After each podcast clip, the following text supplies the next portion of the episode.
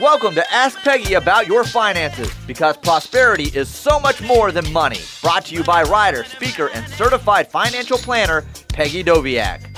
Thank you to Sports Talk 1400 in Norman for production and studio assistance.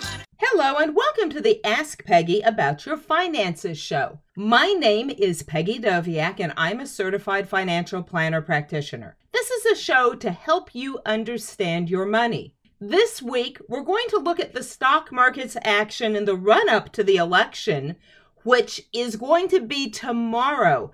I am taping this show on Monday, November 2nd, so all the excitement happens tomorrow on Tuesday, November 3rd. And it's important for you to know that as you're listening to the show.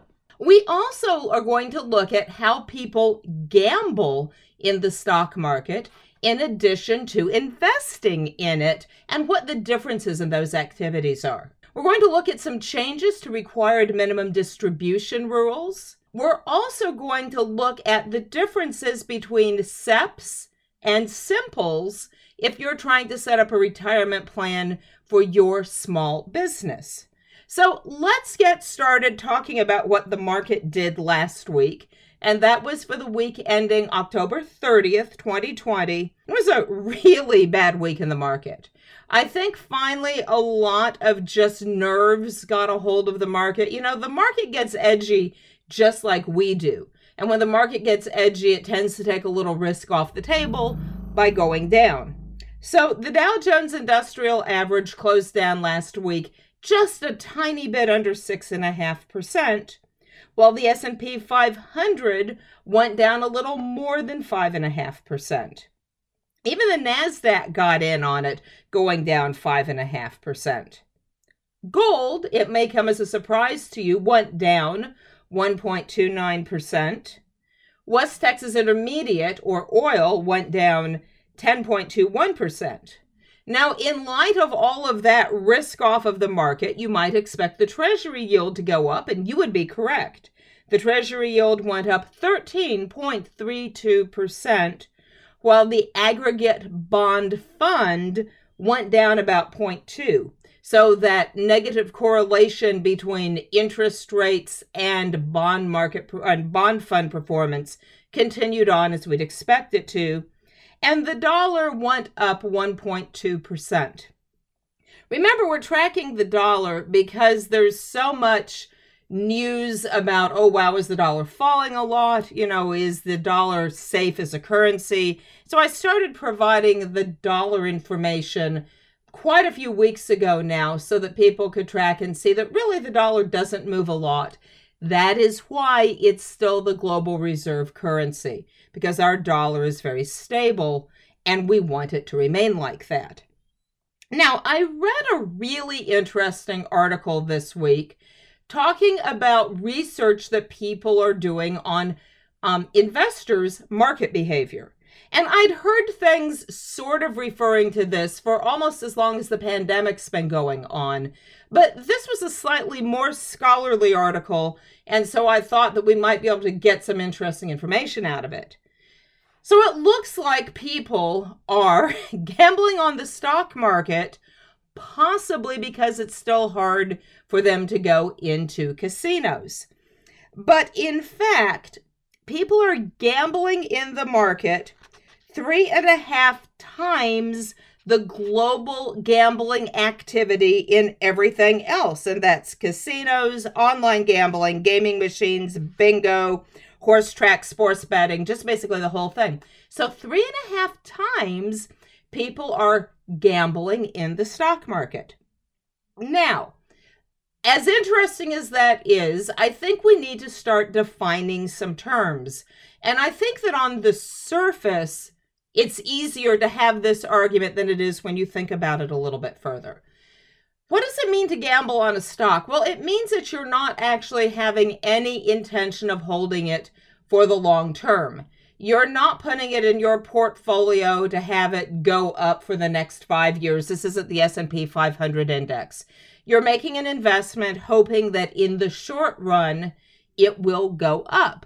Now, the other word for gambling is speculating. And speculating is a much more common market term than gambling. And I would argue that everything that I've been reading has been kind of just using the term gambling because average people know what it means better. But the truth is, a speculator invests in, in something just with the sheer hope that it's going to go up quickly, where an investor is trying to grow wealth over the long run. I honestly think when you get really down to the details, it can be tricky to know whether someone is gambling or speculating. Now, I never talk about stocks in in this show because that's just not what we do. And there is a long list of stocks in the article that I'm referring to that I'm not going to give to you because I am not even for one second suggesting that I think you should buy these stocks. But they're names that you haven't probably heard of. Typically, when people are speculating, they're not speculating on something that's really expensive and they're not speculating on something that's really well known because the whole idea of speculating is trying to get in on it first. Think about like the old gold miners. They were speculators, right? They were in there, they were looking for the gold. Well, obviously, if the gold's right there, everybody's going to know it's there and it's going to be much harder to make money in it. So, what does this mean to you as an investor? Well, first, remember that anytime something is not well known, anytime something is promised to have a big growth return, there's all kinds of red flags that need to be going up.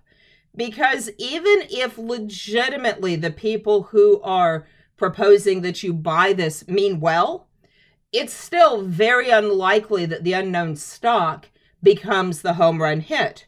Remember Commodore computers back in the late 70s, very early 80s? That was what everybody who had a home computer had. And Commodore doesn't even exist anymore. But Commodore stock was kind of a big deal because people thought it was going to be the thing. And they lost their shirts on it because Commodore computers didn't make it. So remember that anytime you're speculating on something unknown, even if it's all legit, it, it's probably not going to make it.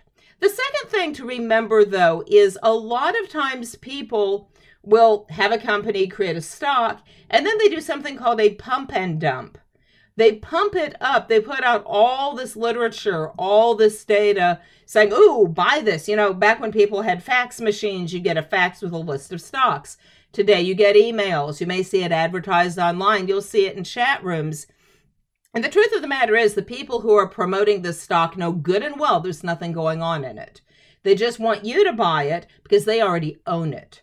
So they pump the price up, and then when the price gets to the price they want to sell their shares, they sell their shares, everything drops out, and they so they dump, and then you're left holding the bag with a bunch of shares that are worth nothing. Penny stocks are inherently unbelievably risky Penny stocks might even be worse than going into a casino for the probability that you'll hit a small jackpot. So you've got to be really, really careful. Pink sheet stocks, really, really dangerous. Brand new companies, maybe not a scam, maybe not on the pink sheets. Um, pink sheet stocks are stocks that the company's in some financial trouble. But brand new companies probably aren't going to make it. So I'm not telling you not to do it, but I want to be absolutely sure that you know what you're doing, that you're gambling. When you're buying a stock and you're just kind of hoping it goes up, you know, all your friends own it, that's also not generally a good sign. Be very careful. And like any other gambling, you can only put in what you can afford to lose. It is possible to have a stock market addiction, just like it's possible to have a horse racing addiction or a slot machine addiction. So you've got to be aware that this is risky. There's a reason we have the disclaimers, and this kind of behavior is like way past the word risky. You need to be very, very careful. You need to be aware that you're basically putting your money on a roulette wheel and make the decisions about what you're doing related to that and really think 18,000 times before you bet your life savings. Thank you to Sports Talk 1400 in Norman for production and studio assistance. Welcome back to the legislative update of the Ask Peggy About Your Finances show. And I don't know whether you listened to the show carefully enough to remember several months ago when I said that the Department of Labor was looking to restrict the use of socially conscious funds in qualified retirement plans.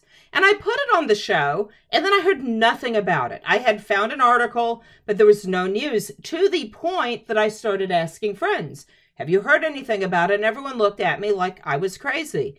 Until the final rule came out this week. And in fact, what I told you all those months ago is true. And the final rule is even a little stranger than what we talked about in that episode. So the Department of Labor very specifically talked about ESG or environmental, social, and governmental funds. So you're looking for funds that are environmentally conscious, socially conscious, and governance conscious. And they were saying that you couldn't put a fund in a retirement plan lineup if it was just there because it was a socially conscious fund, that you had to consider the monetary side of it. Well, when they came out with their final rule, and that was Friday, um, October 30th, they didn't use the term socially conscious or ESG. But what they did say was that the only the only stipulation that a fund manager can use when choosing retirement plan options is a pecuniary standard. And pecuniary factors are high level governmental words that means monetary. So, in other words, the decision on what funds to include in the fund lineup for a 401k plan can't have anything to do with any concerns other than monetary ones, which by default would eliminate most socially conscious funds because most socially conscious funds actually slightly underperform the S&P. And because they're more actively managed, they tend to be more expensive than an index fund. So this is really bad news both for the investor who has probably their only investment as a 401k plan and wants to be socially conscious, those funds are very likely going to be pulled from the fund lineup because the Department of Labor says that the manager who selects the funds isn't acting as a fiduciary if they include them. Now, this seems really short sighted and very against all the investing trends. And even though you know by this point I don't like gimmicks, I do like socially conscious funds. And I know that people really want to invest in them. And I hate to see that option taken away. As long as the fees are disclosed, as long as the information going along with the fund makes it really clear to the investor what they're choosing.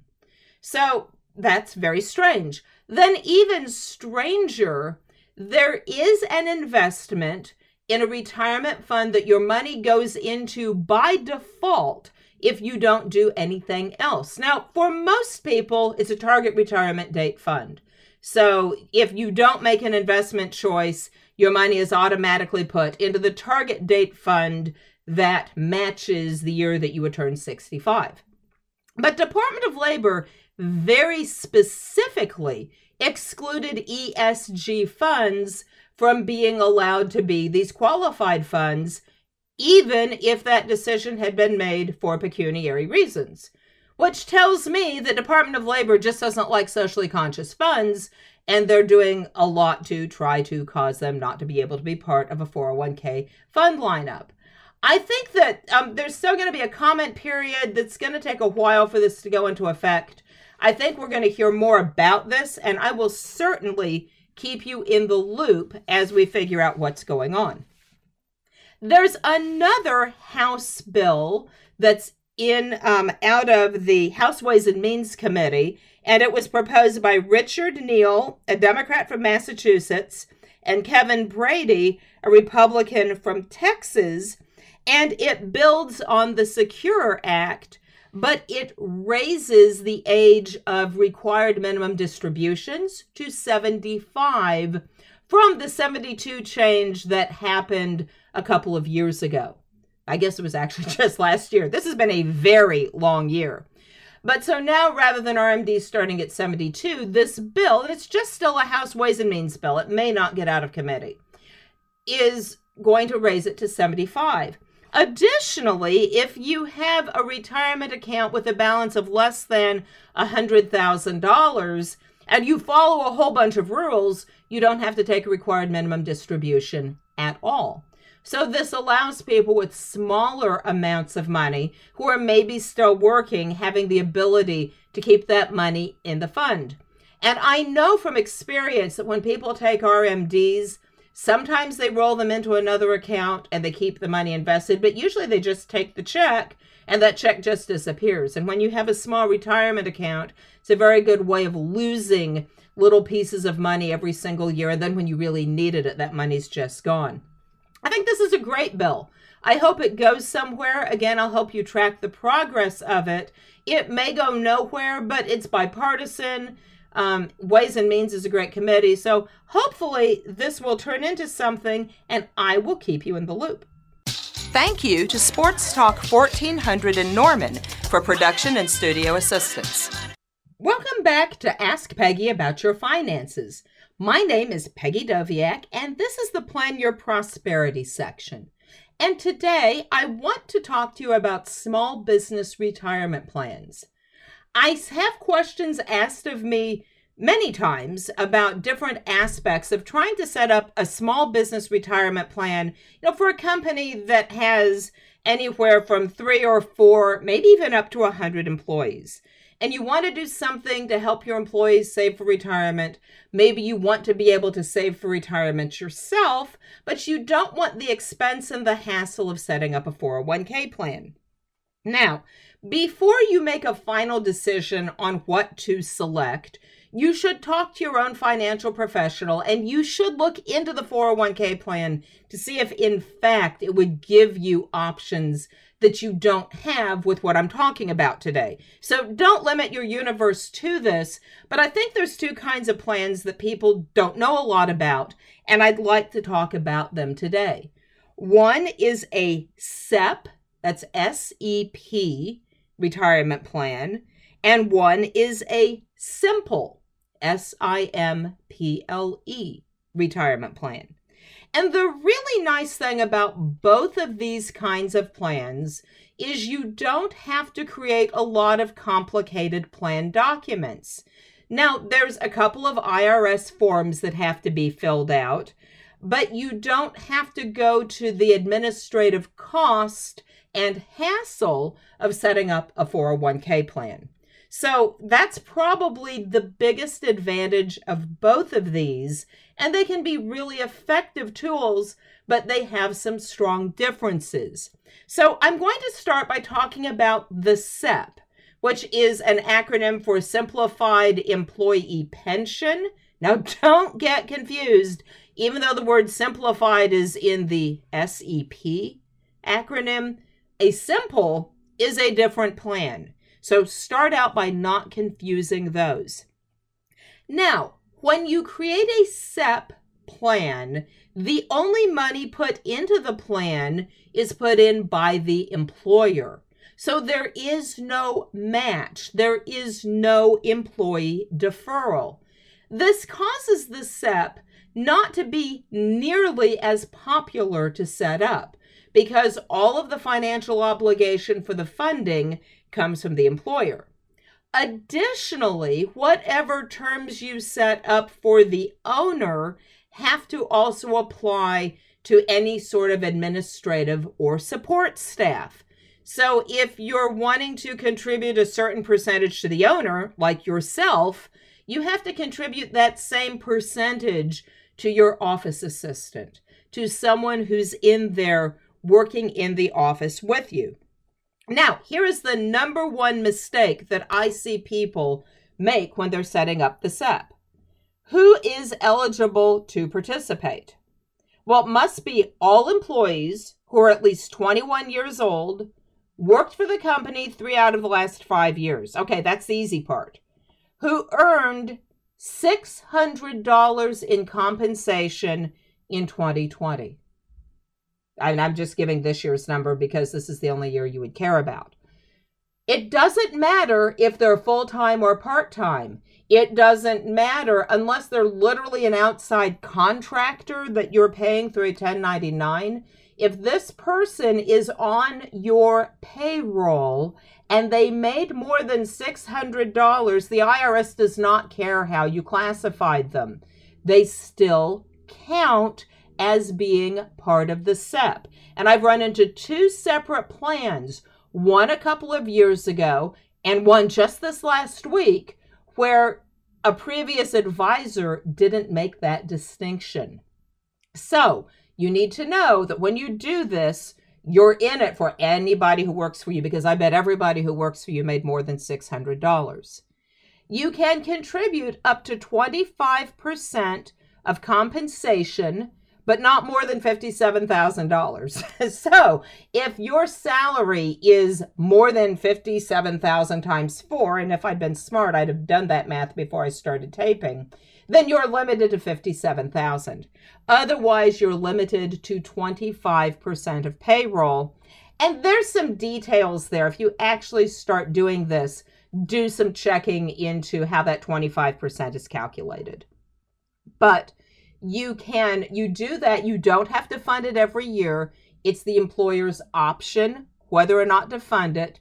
The IRS, IRS says they must be substantial and recurring contributions.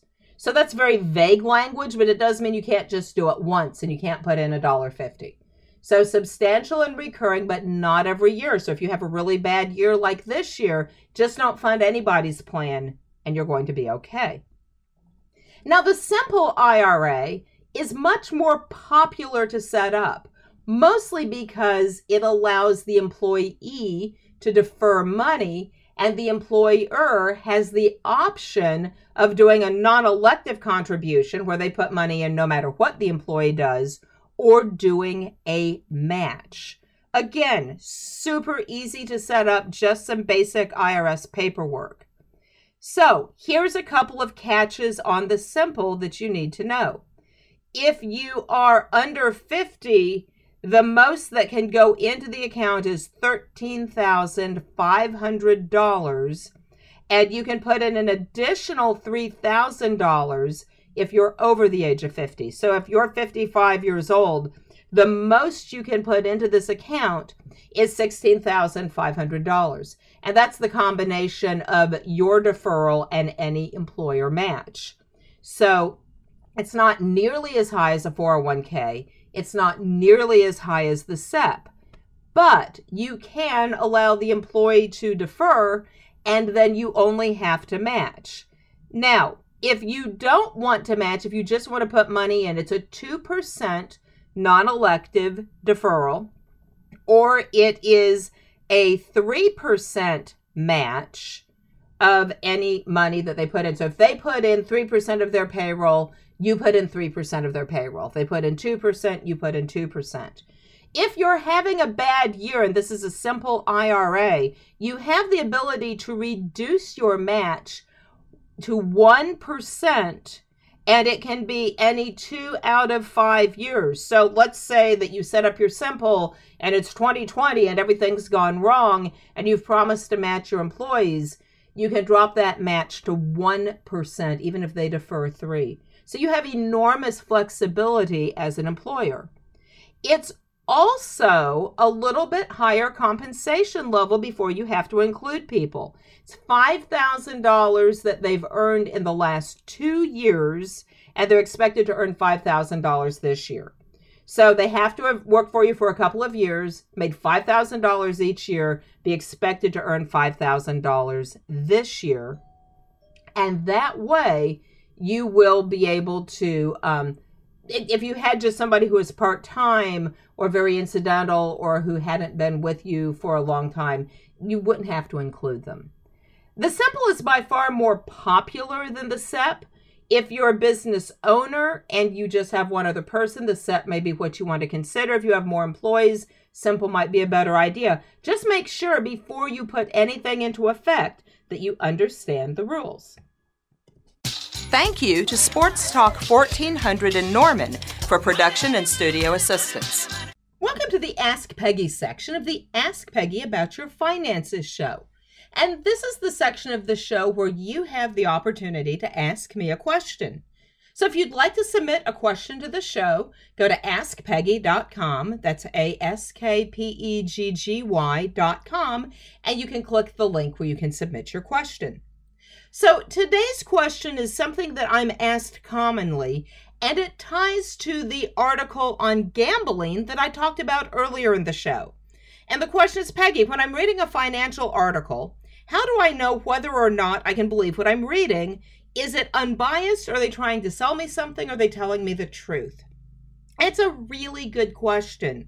And especially if you're trying to make investment choices and be an active participant in your portfolio, these are critical questions to ask. Now, when we talk about what was happening in the gambling section, usually those stocks are chosen by individual investors, not financial advisors. If you're working with a financial advisor, they're probably not recommending high flying stocks. They're probably not recommending really inexpensive stocks. So that's not likely to be happening, but you do need to ask them whether or not they're willing to be your fiduciary that legal standard where they have the obligation to put your needs ahead of theirs. And that will help you avoid some pitfalls if you're working with an advisor and you're trying to decide whether or not you can trust what they're saying. But if you're doing the research yourself, remember that online publishing is really easy. It used to be hard to get things into print, but today online it isn't. And it's not hard to have a great looking website and not really be very good at what you're doing. So you need to do a lot of research. You need to make sure that the person who's providing the information is qualified to do it. Who is the one touting the stock? What are their credentials? What is their background? If they're citing a study, you should look to see how the study was conducted and where it was conducted because marketing firms can do studies and they're worth exactly about that much. So you need to be careful that anytime they're showing results, you know how they gathered the data. If they're showing returns, look at the holding period.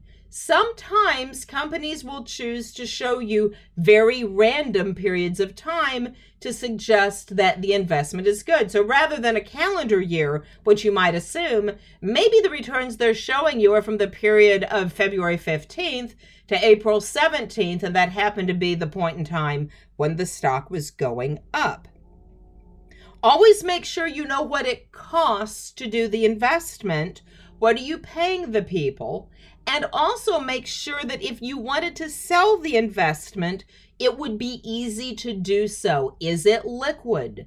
You can get into odd investment liquidity issues, and sometimes small stocks just don't sell. What's the daily trading volume? Can you get rid of it if you want?